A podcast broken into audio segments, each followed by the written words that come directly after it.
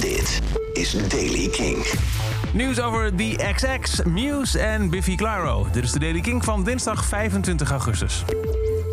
The XX. Er gaan al best wel een poos geruchten dat er nieuw materiaal zou komen.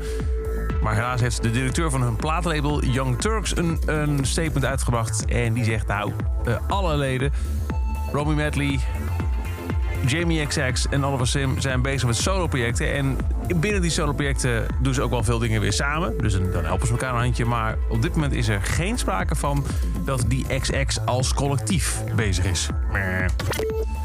Biffy Clyro heeft een grote homecoming show aangekondigd op 25 juni in Glasgow, hun thuisstad. Niet alleen zij zullen optreden, maar ook Youngblood, Frank Carter and the Rattlesnakes en Porridge Radio. Verder heeft Simon Neil van Biffy Clyro verteld in een Zoom-call die ik had met heel veel Kink-prijswinnaars...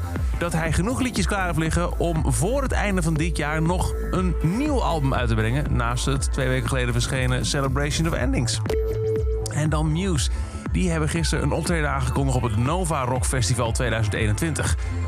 Oh, dan gaan we even kijken. Wat doen ze nog meer zo eh, rond Europa? Nova Rock is in Oostenrijk. Op zaterdag 5 juni zijn ze headliner. Oké, zomer in, eh, in Europa.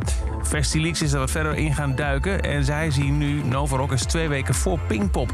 Nou is Pearl Jam al aangekondigd op de plek van Guns N' Roses. Maar er is nog niks bekend over wat Post Malone gaat doen. Muse misschien dan toch op Pinkpop 2021? Tot zover de Daily Kink. Elke dag een paar minuten bij met het laatste muzieknieuws en nieuwe releases. Niks missen? Luister dan dag in dag uit via de Kink-app, kink.nl of waar je ook maar naar podcast luistert. Elke dag het laatste muzieknieuws en de belangrijkste releases in de Daily Kink. Check hem op kink.nl of vraag om Daily Kink aan je smart speaker.